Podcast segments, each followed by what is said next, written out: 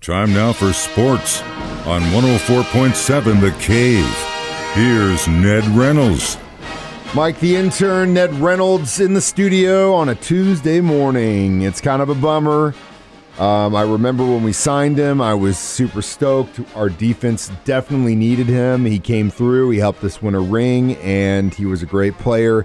Um, I'm sad to see him go, but in the end, it's a business. It is what it is. And hopefully, maybe one day he can come back, sign a day contract with the Chiefs, and retire as a Chief. I don't know if that'll ever happen, considering how things went down, at least from his viewpoint. But the Honey Badger is now a saint. Well, you're making reference to Tyrann Mathieu, who is about to, I don't think he's officially signed a contract yet, but about to sign with the New Orleans Saints. He's going back home, played at LSU, and back in the Bayou country. Yeah, the Chiefs will miss him at least this year.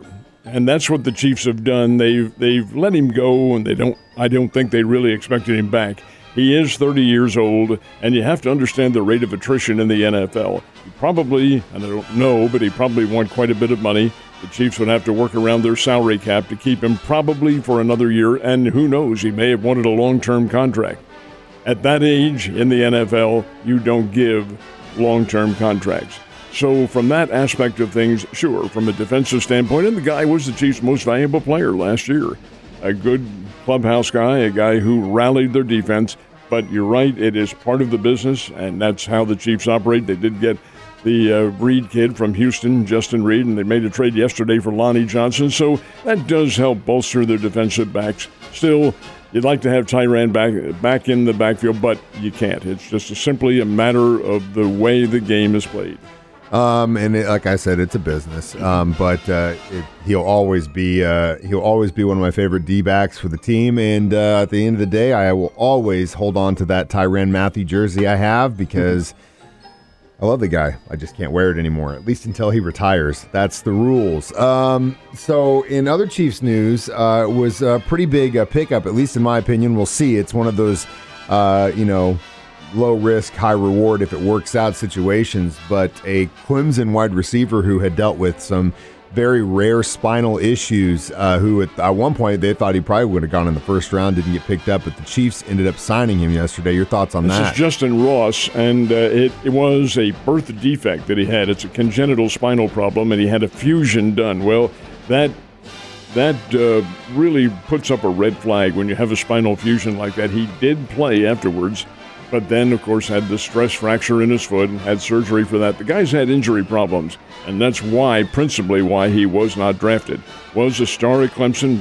Matter of fact, he was the, I think he's the Atlantic Coast Conference leading receiver as a freshman in 2018, and the guy played for a very good program under uh, Dabo Swinney at Clemson. So he is, he's a top quality player but you're taking a chance. Of course, that anything you're taking a chance. That goes without saying. It is the NFL, but it is a gamble, and they did sign him as a free agent. So we'll see what happens. There is a glut of wide receivers, and they're pretty good. You've got some quality people back there his making the team, Ross is making the team, is probably contingent on how his health holds up, how he's able to move on the field, and where he fits into the scheme of things. But sure, they're not they're not losers making this pick. No, not at all. And the other thing I like about this kid is that he's six foot four, two oh five. So he's a big receiver. So that's a good thing, and that's something I definitely want to welcome into the kingdom.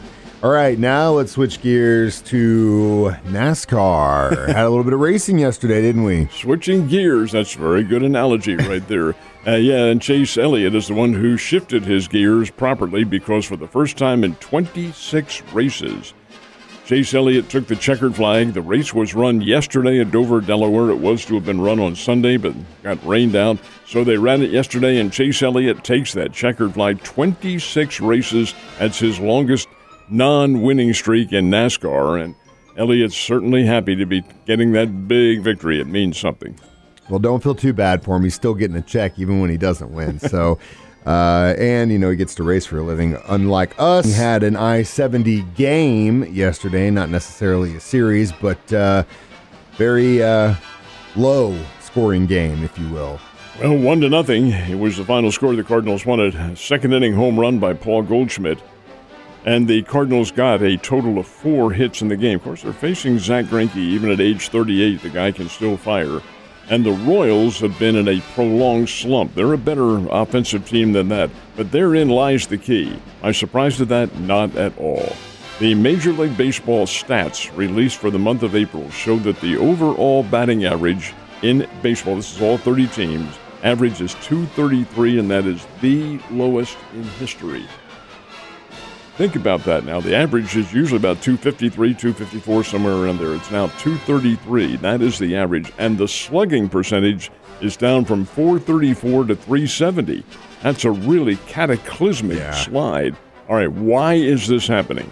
Well, number one, there's been a lot of cold weather all throughout Major League Baseball in the month of April. Probably going to be in May, too, for that matter, at the rate, rate we're going. All right, cold weather has been one. Number two, I don't care what anybody tells you, the ball has been deadened. It is not traveling as far as it had in the past. I think Major League Baseball said, hey, we're giving up too many home runs here. Let's deaden that ball now. They'll deny that, of course. You do it by loosening the cover eh, just very slightly. Anyway, I'm of the opinion that's happening. The ball is also different, and the pitchers have decided on this. Some are very slippery. That's another reason. And the third is that every Major League Baseball team has in its possession now humidors. Now, these are the same devices that are used for cigars and things like that. All right, what difference does that make? Well, the humidor makes the climate and the humidity even at all ballparks. Okay, what does that mean? Well, if it's a high humidity ballpark, ball's going to travel further. So the humidor takes the moisture out of the air and the ball is a little deader.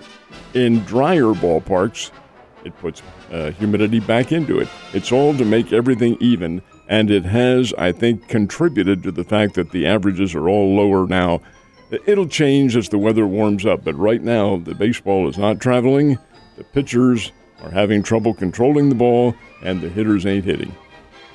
It's doing exactly the opposite of what Major League Baseball was trying to do. Let's get him something to be happy about. More hits, more home runs, Now, all that's this stuff. this new commissioner. Well, he's not new. He's been around now, Rob Manfred, for a number of years. And he wants to implement all of these little subtle changes in which the game will be quicker and so forth and so on. These are among them. I, I, I don't think the guy's a positive force. Now, let me ask you this though. On that note, you you mentioned all the reasons you think that the ball's not going as far.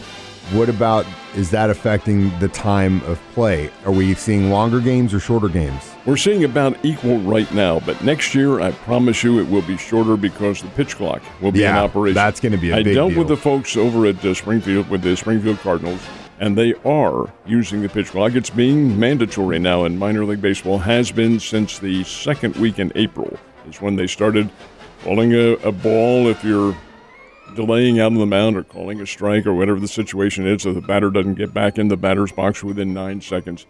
And the games have been shorter. They're shorter by about 15 to 20 minutes. Hmm. And that makes a difference. So I think the more this comes into effect, the, the quicker the games are going to be. Not that I'm a fan of that, because I like baseball the way it was played with the strategy. Also, next year, the shift will be outlawed.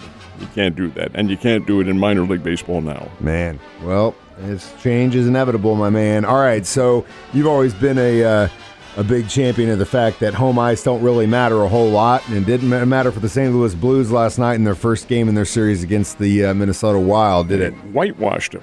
The Blues whitewashed, if you can use the color panorama scheme in there. St. Louis 4, the Minnesota Wild nothing. That's a blanking on Minnesota's home ice. Now, they'll play on that home ice again tomorrow night, but yeah, I'm of the opinion that home ice in hockey doesn't make all that much of a difference. Blues have been on such a tremendous tear here at the end of the season. They're beating up on a lot of teams. Minnesota, in particular, during the course of the regular season, the Blues beat them all three times they played.